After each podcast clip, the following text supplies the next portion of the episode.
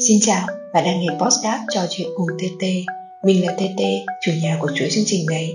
Đây là một series mà chúng ta sẽ cùng ngồi xuống và lắng nghe câu chuyện của những con người đang làm việc trong ngành bảo tồn thiên nhiên hoang dã. Tất cả những khách mời trong chương trình đều sẽ được giữ bí mật về danh tính và tự chọn tên một loài động vật làm biệt danh cho họ trong suốt cuộc trò chuyện. Hai tuần một lần vào mỗi thứ bảy, hãy cùng lắng nghe những câu chuyện thú vị từ những khách mời ẩn danh trong chương trình cùng mình nhé. Không biết các bạn chờ tập mới của trò chuyện cùng TT có lâu không? Rất xin lỗi vì tập 3 của chúng ta bị lên sóng muộn một chút. Tình hình dịch bệnh thì càng ngày càng trở nên căng thẳng hơn rồi. Hy vọng là các bạn thính giả của trò chuyện cùng TT đều được an toàn trong mùa dịch này và không để các bạn chờ lâu nữa. Chúng ta sẽ bắt đầu ngay tập 3 của ngày hôm nay với chủ đề đó là ngành bảo tồn liệu có cần truyền thông hay không. Nhưng trước hết thì hãy chào đón vị khách mời của ngày hôm nay đã. Xin chào, bạn có thể đặt cho mình biệt danh động vật hoang dã được không nhỉ? Xin mời bạn. Ok, Uh, xin chào tất cả mọi người. Thì hiện tại chắc là mình ừ. sẽ uh, lấy biệt danh là uh, con mà mình thích nhất đi ha là con cá voi à. À, ok xin chào bạn cá voi à, hôm nọ đến giờ thì mình có treo treo này mình có gấu này đều là những động vật trên cạn. Hôm nay chúng mình lại có một động vật dưới nước.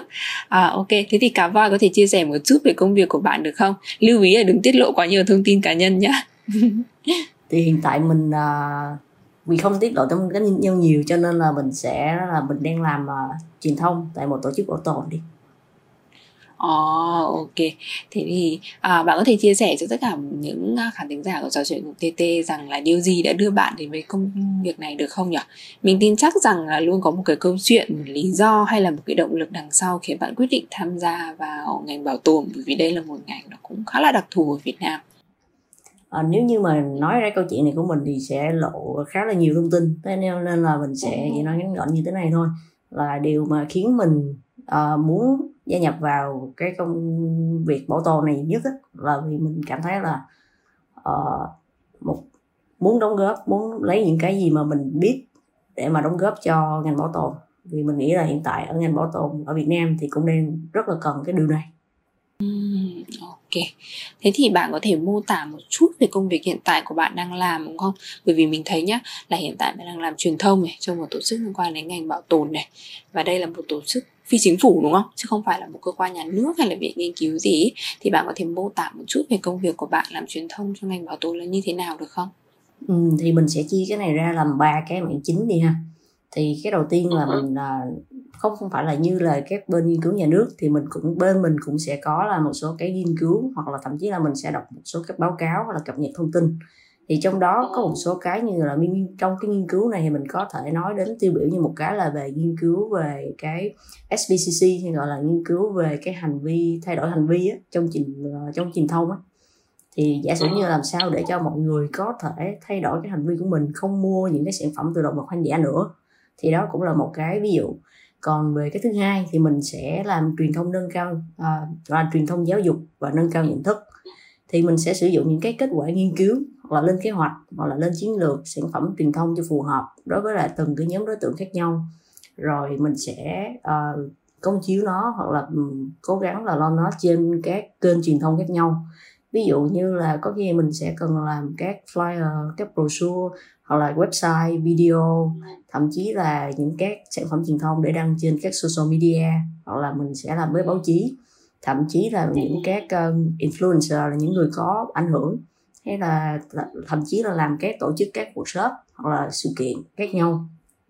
Cái thứ ba là mình sẽ uh, dùng các công cụ truyền thông và các uh, sẽ làm sao để sản xuất các uh, sản phẩm truyền thông và hỗ trợ cho các phòng phòng ban khác nhau tại cái tổ chức của mình để mà họ đạt được cái mục đích uh, của dự án chẳng hạn. Ví dụ như là sẽ hỗ trợ cho các bên là về gây quỹ hoặc là hỗ trợ cho các bên team dự án thúc đẩy các dự án thông qua các kênh truyền thông hoặc là các công cụ truyền thông mà mình đang làm. Oh, ok, thế là có đến ba mảng đúng không? Như là bình thường mọi người mà nghĩ đến truyền thông mọi người chỉ nghĩ là đơn giản là đưa ra những cái thông điệp của tổ chức mình thôi chẳng hạn hoặc là làm truyền thông để quảng bá hình ảnh cho tổ chức và cho cái ngành mà mình đang làm thôi. Thế thì mình có một câu hỏi như thế này, thường thì khi nhắc đến ngành bảo tồn ý, mọi người sẽ hình dung là mọi người sẽ hình dung ngay bật ngay ra trong đầu đấy là chính là những cái công việc đi thực địa đi rừng chẳng hạn ý. Thế thì với một cái công việc làm truyền thông với ba lĩnh vực mà bạn vừa kể trên này thì không biết rằng là những người bạn mà làm truyền thông cho ngành bảo tồn ý thì mình có phải đi thực địa đi rừng như nhiều các anh chị nghiên cứu viên à, hoặc là kiểm lâm các thứ đang làm trong ngành không nhỉ? À, thực ra thì ờ, công việc uh, truyền thông thì nó sẽ khác một tí.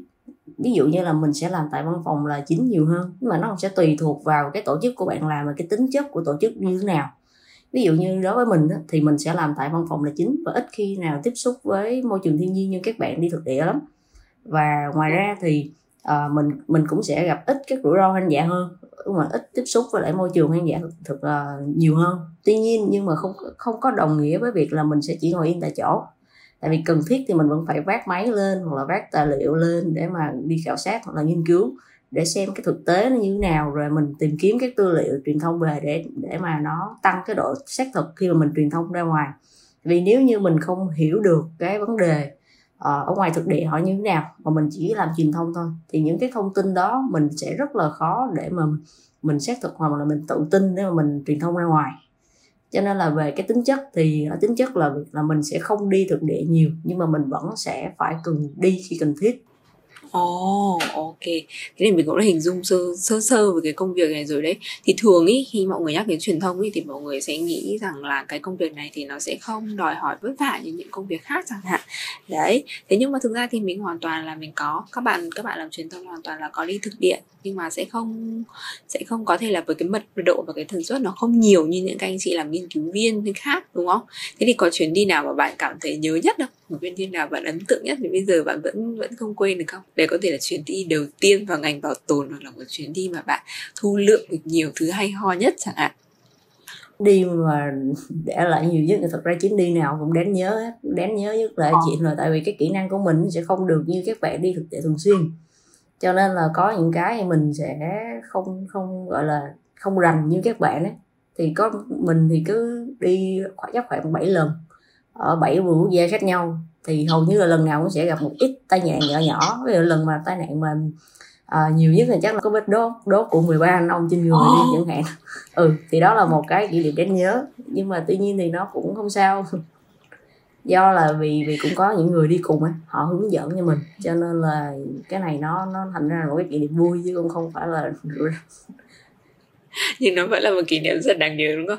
Kiểu như là mọi người mà đi à, mọi người mọi người đi thực địa chuyên nghiệp ý, thì đối với mọi người cái việc mà bị ong đốt các thứ thì đối với mọi người chuyện ý nó rất là bình thường.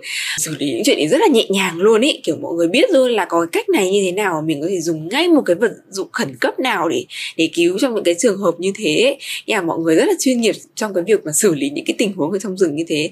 Nhưng mà đối với mình thì mình mình chưa có nhiều các cái kinh nghiệm liên quan đến việc đi thực địa thì chắc chắn là là mình sẽ, mình mới đầu thì mình cũng sẽ bỡ ngỡ hơn các thứ. Nhưng mà mọi người cũng sẽ hỗ trợ rất là nhiều trong những cái à, sau những cái chuyến đi như thế. Để công việc mà mình, để công việc của mình sẽ đạt được hiệu quả tốt nhất. Ví dụ như là mọi người có thể hỏi là à thế thì mục mục, hỏi mình xem là cái chuyến đi mình này, mình cần những tư liệu như thế nào chẳng hạn? Mình có cần phỏng vấn ai không? Mình cần chụp vào những khoảng thời gian nào? Hoặc là sẽ cần những cái thông tin gì? Mọi người hỏi rất là chi tiết và kỹ càng ấy. Thì ngân thấy đấy là một cái mà sẽ khiến được do là cái cái công việc của mình nó nó dễ dàng hơn rất là nhiều. Đấy kiểu như thế. Nhưng mà cái cái kỷ niệm 13 con ong thì thật sự là nghĩ thì cũng cũng hơi sợ đấy. ok, rất là cảm ơn cả voi.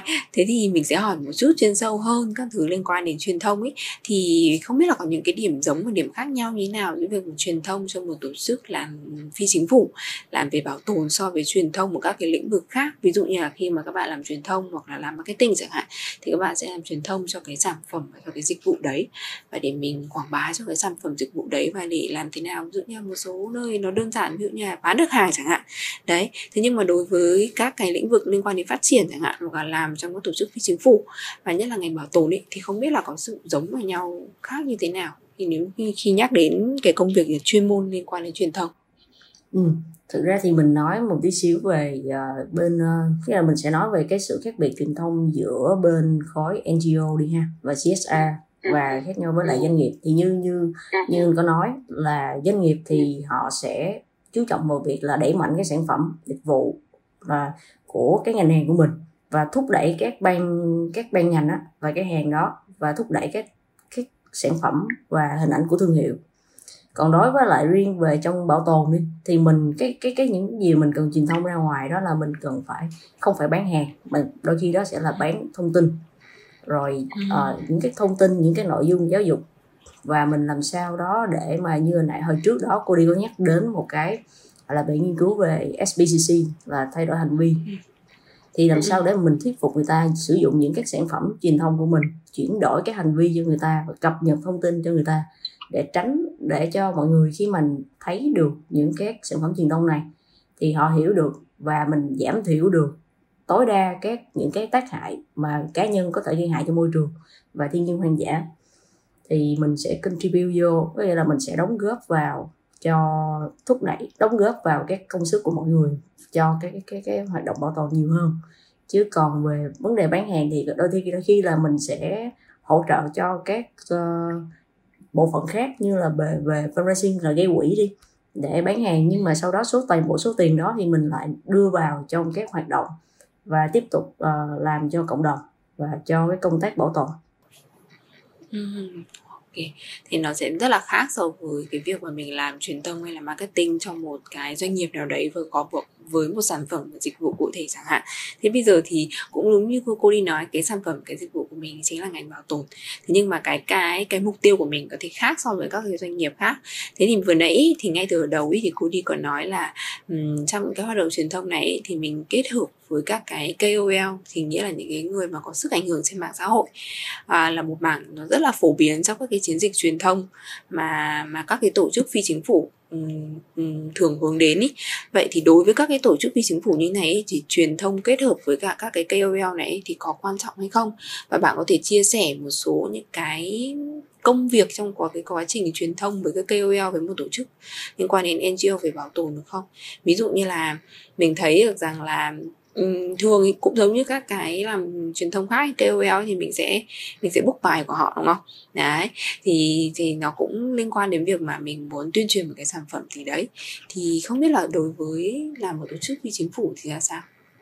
Ừ, thì uh, nó sẽ có uh, sao nhỉ? Nó sẽ có rất là nhiều cái khía cạnh mình có thể nói ở đây. Ví dụ như là mình cần sẽ phải xác định ngay từ đầu là tại sao mình lại cần cái KOL đó tại sao mình lại cần cái người đấy? Và làm sao để mình reach được tới? Mới là mình phải uh, liên hệ được với người này.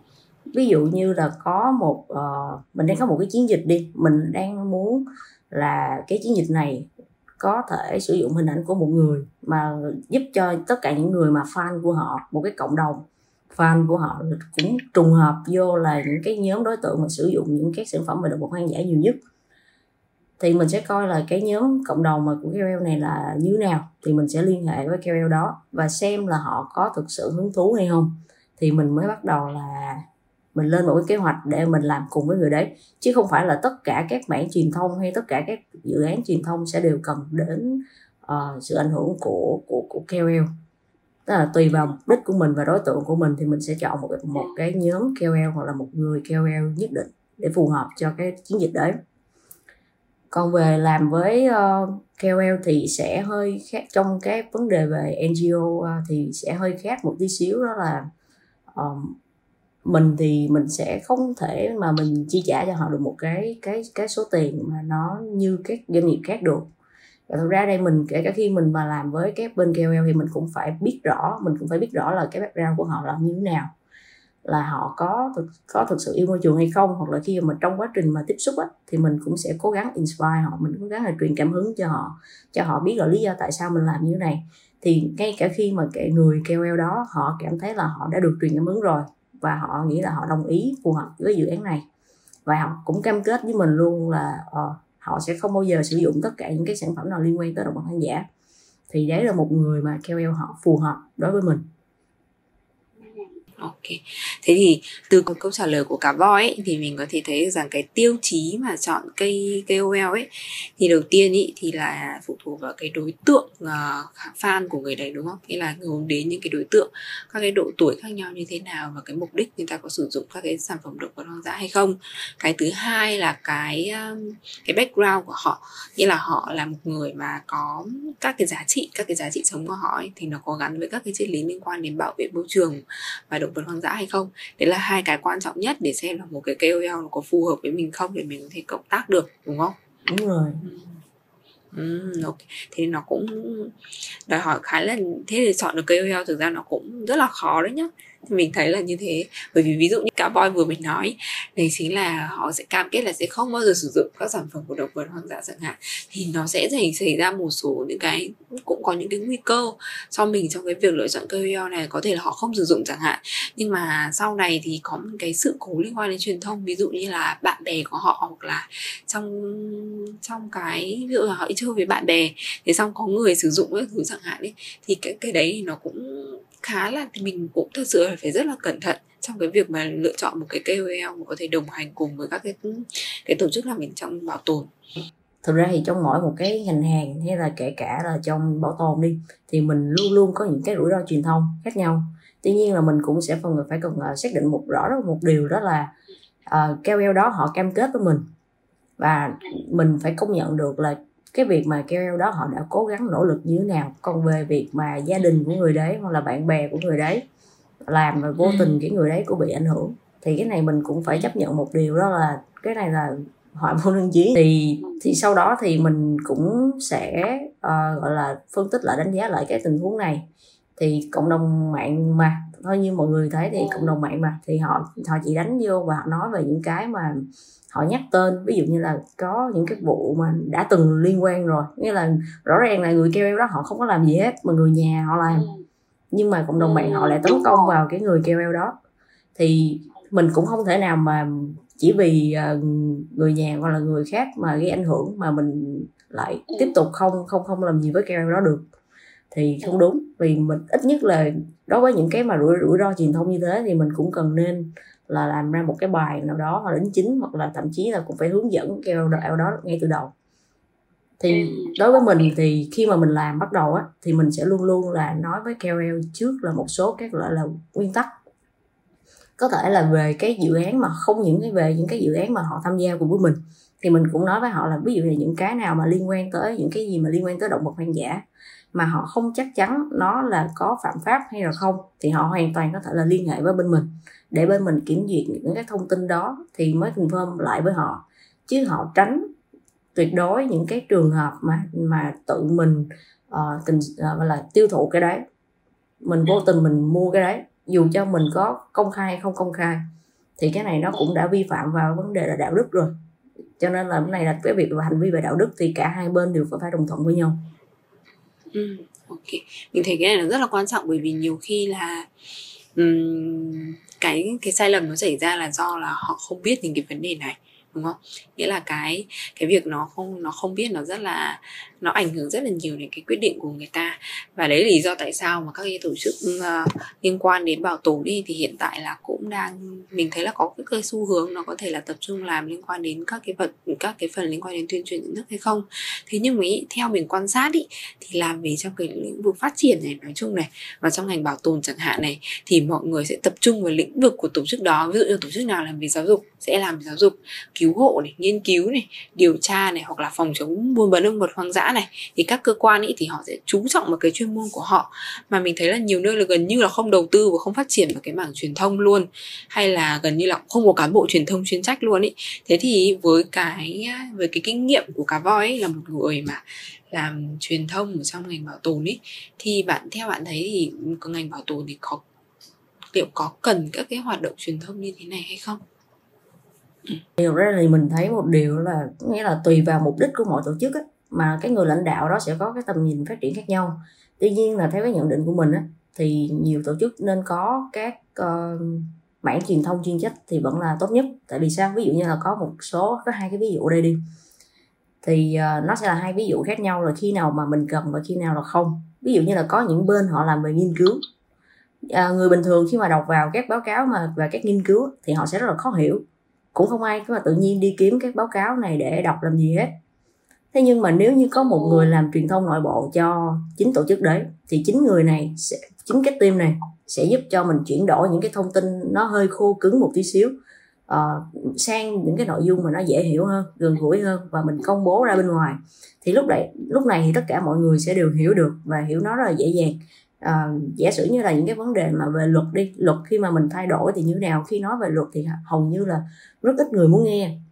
Nhưng mà nếu như mà cái người mà này mà chỉ cần nói ra là à, nếu như vi phạm cái này thì mình sẽ có nguy cơ là lãnh bao nhiêu đây năm tù. Giả như như là sử dụng các sản phẩm về độc thân giả thì có thể nguy cơ là uh, lãnh án lên tới 15 năm tù. Thì mình sẽ làm cho những cái thông tin đó nó dễ hiểu hơn cho người ta và người ta sẽ hiểu từng chút từng chút một còn chứ mà đưa cả một cái bài nghiên cứu thì rất là ít người sẽ đồng ý là đọc những cái cái bản nghiên cứu đấy. Những cái ví dụ khác nữa đó là khi nào thì mình nên hạn chế những cái cái mảng truyền thông và tập trung cho truyền thông nội bộ đi. Thì nó sẽ giống như là bên mảng điều tra. Thì mình cần phải cần phải thận trọng hơn cẩn cẩn trọng hơn trong cái quá trình truyền thông. Hạn chế làm cái truyền thông khi mà không cần thiết nếu không thì sẽ đôi khi sẽ gây ờ, bức dây động rừng á và ảnh hưởng đến nhiều đến cái vấn đề mà mình đang làm hoặc là ảnh hưởng đến con người mà tổ chức đó đang làm nữa. Đấy. Oh, ok. Mình thấy cái ví dụ như là uh, hiện có rất là nhiều tổ chức đang làm rất là tốt chuyên môn của họ nhưng mà gần như họ không làm truyền thông thế nên là mọi người không biết được rằng là họ đang làm cái gì. Bởi vì đúng như đúng như cá voi vừa mới nói ấy, thì nếu như là mình không phải là dân trong ngành hoặc là mình không phải là dân nghiên cứu chẳng hạn thì mọi người cũng sẽ không bỏ thời gian để đọc những cái nghiên cứu những cái báo cáo như thế hết cả.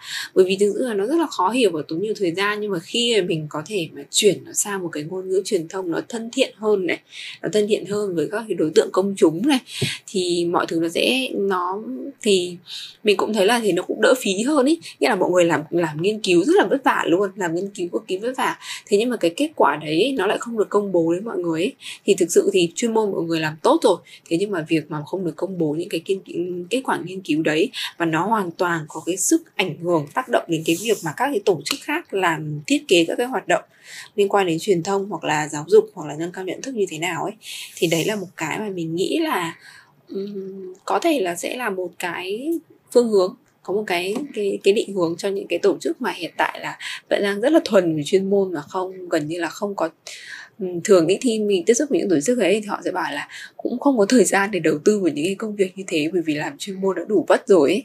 đấy, thế nhưng mà khi mà mình nói chuyện với nhau như thế này thì mình đẩy ra được một ý kiến là nếu như mà không không truyền thông cho những cái vấn đề đấy thì mọi người sẽ mãi mãi không bao giờ biết được cái kết quả nghiên cứu đấy nó có những cái phát hiện chính và phát hiện nổi bật như thế nào đấy thì đấy là một cái mà truyền thông nó rất là quan trọng trong ngành bảo tồn này. Mình thấy thực sự là nó rất là quan trọng ví dụ như là phần phần lớn cái xu hướng truyền thông của những cái ngành bảo tồn um, ở trên mình chỉ theo dõi trên à, mạng xã hội với cả à, với cả báo chí thôi nhé thì thường mọi người sẽ tập trung vào cái lĩnh vực thứ nhất là um, làm một số tổ chức thì có thể làm nhân nâng cao nhận thức của cộng đồng về bảo à, bảo vệ đa dạng sinh học cái thứ hai là tuyên truyền phòng chống buôn bán động vật hoang dã. Thì ngoài hai cái này thì không biết là còn cái lĩnh vực nào mà các cái tổ chức liên quan đến bảo tồn ấy, có thể phát triển và đào sâu được hay không? Ờ, phần này thì mình đang suy nghĩ là hầu như các bên sẽ đều đánh vào chú trọng vào hai phần này hết. Ờ, ừ. thì nghĩ là mình cần sẽ nói thêm một số các các các về các quan sát khác đi. Thì ví dụ như là mình sẽ nói thêm là ừ, các ngành bảo tồn thì Việt Nam tại tại Việt Nam hiện tại đang làm những gì? Tại vì khi mà mình làm với mình vừa vào cái ngành bảo tồn này thì rất là ít người hỏi ủa làm bảo tồn là là gì? Thì thậm chí là những cái kiến thức mà về bảo tồn ở Việt Nam thậm chí là không biết. Và thậm chí là mọi người cũng sẽ hiểu là họ không biết là ủa ở Việt Nam họ cũng có những cái trung tâm bảo tồn hả? Ủa có rồi các khu cứu hộ sao Ủa, cũng có những cái ngành mà gọi là cứu hộ hay sao? Thì mình cũng có thể là đồng thời mình thúc đẩy những cái ngành này tại vì cái uh, cái nhân lực trong ngành bảo tồn thực ra thì cũng rất là ít. Ừ. cho nên là cái uh, sự mà tất cả cái cộng đồng mà biết về cái ngành này cũng là ít luôn thành ra là các bạn khi mà vừa muốn uh, có có những các bạn sinh viên là đôi khi các bạn cũng phải vừa muốn mang lại một cái giá trị nào đó cho cộng đồng. Ừ. nhưng mà các bạn vẫn phải kiếm uh, một số tiền nhất định để mà các bạn sinh sống đi. Thì các bạn lại không biết lựa chọn là gì. Thì đây cái ngành này nó cũng sẽ là một trong những cái ngành mà các bạn có thể cân nhắc. Tuy nhiên là nếu như các bạn không biết về cái này thì các bạn sẽ không thể lựa chọn được. Thì mình có thể là thúc đẩy thêm cái uh, phần này Ờ, mình thấy cái này nó rất là hay ý, bởi vì là ừ, mình cũng không ở trong ngành bảo tồn quá là lâu nhưng mà cái cái từ cái thực tế làm việc của mình và mình quan sát mọi người ấy, thì có thể thấy là cái nguồn nhân lực dành cho ngành bảo tồn nó rất là ít và khi mà mọi người uh, những bạn trẻ chẳng hạn mới ra trường chẳng hạn hoặc là đang vẫn đang tìm kiếm cho một cái công việc phù hợp chẳng hạn khi mà nhắc đến ngành bảo tồn chẳng hạn thì các bạn ý sẽ rất là e, e ngại bởi vì các bạn ấy chưa có nhiều hiểu biết về ngành bảo tồn và không biết là các cái cơ hội nghề nghiệp của mình như thế nào.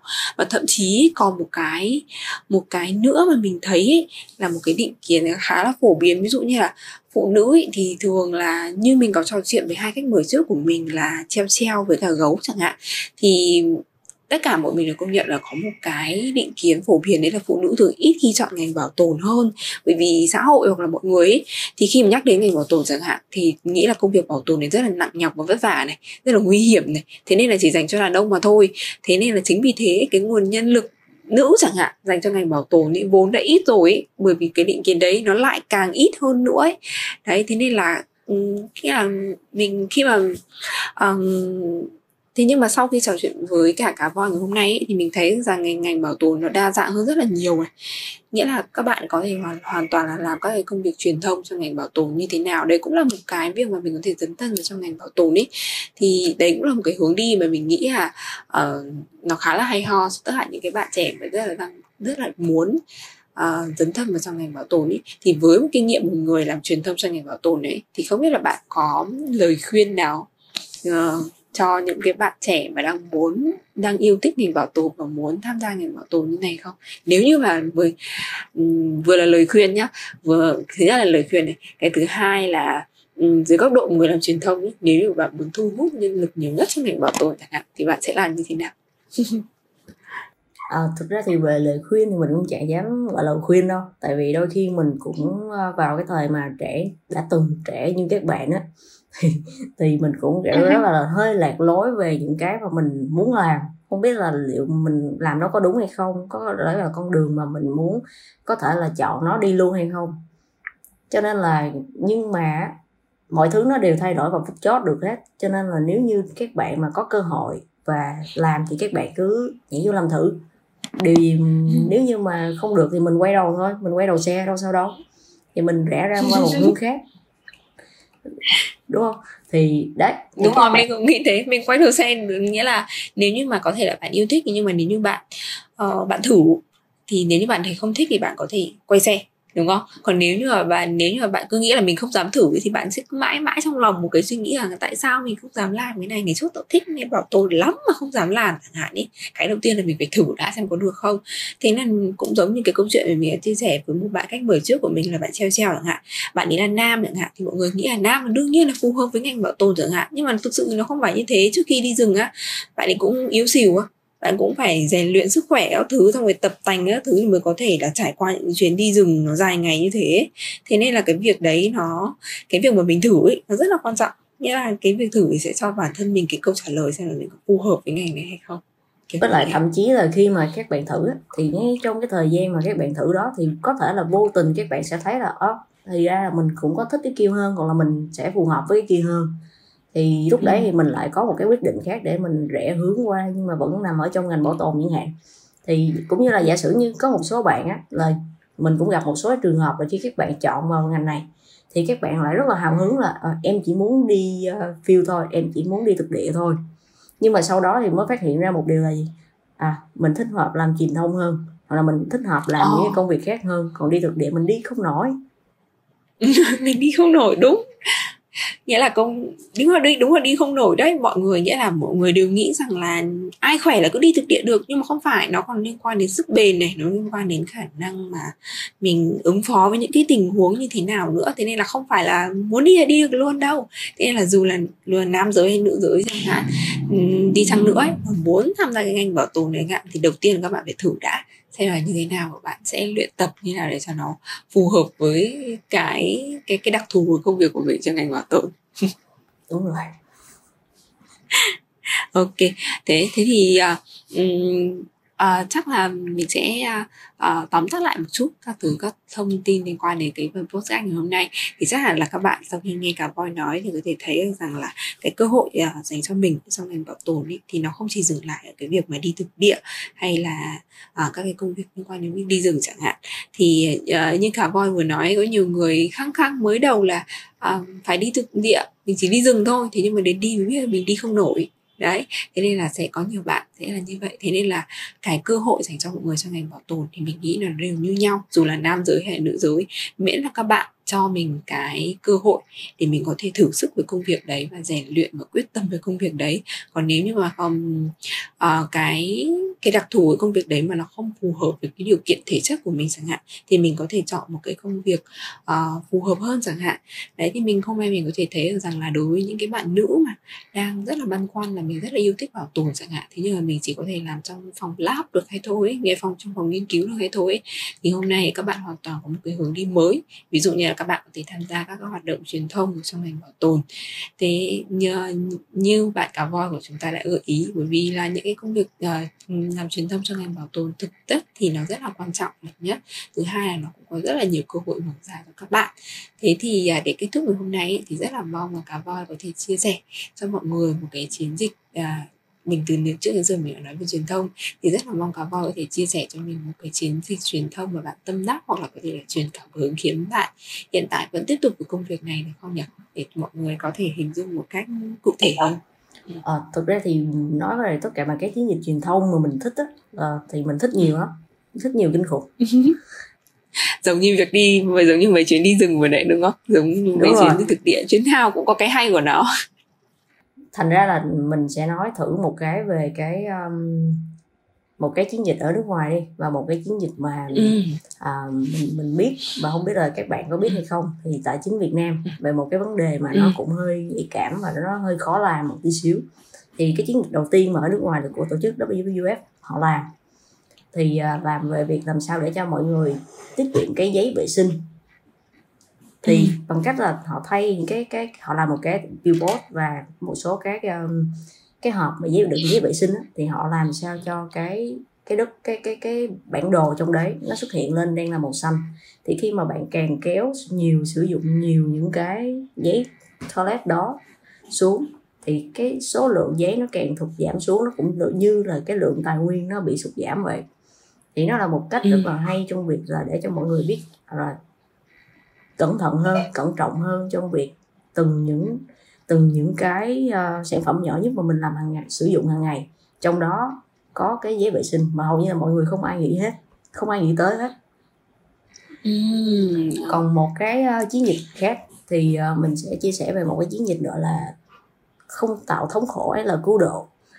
Thì nói về uh, việc mà khuyến khích người người dân Việt Nam mình á là hạn chế sử dụng những các sản phẩm về động vật hoang dã như là sừng tê giác uh, TT và sản phẩm 17 TT và ngà voi thì bằng cách là họ đưa đưa ba cái con uh, tê giác TT và voi vào trong chùa và thậm chí là để cho các uh, sư thầy uh, để mà thuyết thuyết uh, thuyết thuyết trình về cái điều này trước các phật tử thì khuyến khích các phật tử ừ. là ok uh, làm sao cho họ không tiêu thụ những cái này nữa và đánh và loại bỏ đi những cái cái mindset những cái suy nghĩ là về việc là uh, sử dụng cái này thì nó sẽ mang lại sức mạnh sức khỏe cái thứ. Thì đây là mọi người có thể là uh, sợ thêm về hai những hai, hai chiến dịch này. Thậm chí là có rất nhiều những chiến dịch rất là hay trên toàn thế giới luôn. Nhưng mà như mình mà nói là cái chiến dịch hồi nãy thì nó nó là về đánh thẳng vào vấn đề tâm linh. Thì nó khá là nhạy cảm ở Việt Nam. và thậm chí là một số nước như là Trung Quốc đi đấy ừ. thì đôi khi cái thông điệp của mình thì mình sẽ phải cố gắng mình chuyển đổi một tí xíu làm sao để cho nó phù hợp với thời gian nghiên cứu nó cũng sẽ uh, dài hơn ok. Thế thì nghĩa là cái cái chiến dịch truyền thông của mình ấy, nó không chỉ là đơn thuần là mình sẽ nói ra cái thông điệp của mình nữa, mà như mà như cả voi vừa mình nói, ví dụ là mình cần phải nghiên cứu các thứ hành vi thay đổi nhận thức, để mình thấy được rằng là đối với cái môi trường văn hóa Việt Nam chẳng hạn so với cái môi trường văn hóa ở các nước khác, thì nó sẽ khác nhau như thế nào, và cái cái niềm tin của mọi người đối với việc sử dụng các cái sản phẩm liên quan đến động vật hoang dã nó ra sao, để mình có thể can thiệp một cách nó mình nghĩ là can thiệp một cách đúng nhất chứ không phải là bất cứ chiến dịch thì truyền thông nào cũng sẽ đúng với tất cả mọi người ở tất cả mọi nơi. Đấy đấy là một cái mà đấy là một, đấy là một cái mà mình rất là chú ý trong cái việc mà khi mà mình làm truyền thông liên quan đến chuyên, tuyên truyền phòng chống buôn bán các cái sản phẩm liên quan đến vật hoang dã chẳng hạn. Oh, ok. Hai cái chiến dịch mà cá voi vừa kể mình thấy rất là hấp dẫn mà chắc là ngay sau khi kết thúc cuộc trò chuyện này ấy, thì mình sẽ lên mạng search thử xem là nó như thế nào. Bởi vì nghe cả voi mô tả thôi mình đã thấy cái nó rất là hay ho rồi. Thế nên là à, nếu như các bạn là khán thính giả của um, trò chuyện cùng TT mà cũng tò mò về hai cái chiến dịch này thì có thể lên mạng uh, và uh, tìm hiểu các cái thông tin liên quan đến chiến dịch này. Và nếu như mà còn có câu hỏi nào dành cho muốn trao đổi thêm với uh, um, khách mời của chúng ta ngày hôm nay là cá voi thì hoàn toàn có thể là để lại lời nhắn trong trò chuyện cùng TT chúng tôi sẽ kết nối với các bạn. Thì à, một lần nữa rất là cảm ơn cá voi vì đã tham gia buổi trò chuyện ngày hôm nay. Tập này sẽ được lên sóng trong tuần sắp tới à, dĩ nhiên là dần trong thời gian giãn cách của cả miền Bắc và miền Nam. Thì nên là hy vọng là các bạn có thời gian để lắng nghe cái tập uh, trò chuyện của TT với cả cá voi ngày hôm nay. Thì rất là mong là có thể là hẹn gặp bạn trong một cái tập podcast nào đấy có thể là đối thoại cùng một khách mời nào đấy nó không chỉ đơn thuần là TT nữa mà có một bạn khách mời. Và mình sẽ cùng nhau tranh luận trong một cái tập nào đấy. À, chào bạn. Cảm ơn cả voi rất là nhiều. Bye bye. Bye bye. Chào tất cả các bạn. Cảm ơn bạn đã lắng nghe podcast trò chuyện cùng TT đây là một hoạt động thuộc chương trình trao quyền cho phụ nữ trong ngành bảo tồn của Trung tâm Hành động vì động vật hoang dã Việt Nam YAC trong khuôn khổ dự án giảm thiểu bạo lực giới trong ngành bảo tồn tại Việt Nam được tài trợ bởi Cơ quan Phát triển Quốc tế Hoa Kỳ USAID. Nếu bạn có câu hỏi cho chương trình, vui lòng liên lạc với chúng tôi qua fanpage YX. Đó có thể là một thắc mắc, một ý kiến, một quan điểm của bạn về vấn đề mà chúng tôi đang thảo luận trong chuỗi postcard này. Hoặc nếu như bạn muốn trở thành khách mời để chia sẻ những tâm tư của mình, cũng đừng ngần ngại liên lạc với chúng tôi. Phần đầu tiên của chuỗi podcast như các bạn vừa lắng nghe chính là chia sẻ về cuộc sống và công việc của những nam giới đang làm việc trong ngành bảo tồn hoang dã. Ngoài ra, trò chuyện cùng TT cũng sẽ mang đến cho các bạn những cuộc đối thoại trực tiếp giữa nam giới và phụ nữ đang làm việc trong ngành bảo tồn về chủ đề bình đẳng giới tại môi trường làm việc của họ. Hy vọng sớm được gặp lại các bạn trong những số podcast tiếp theo.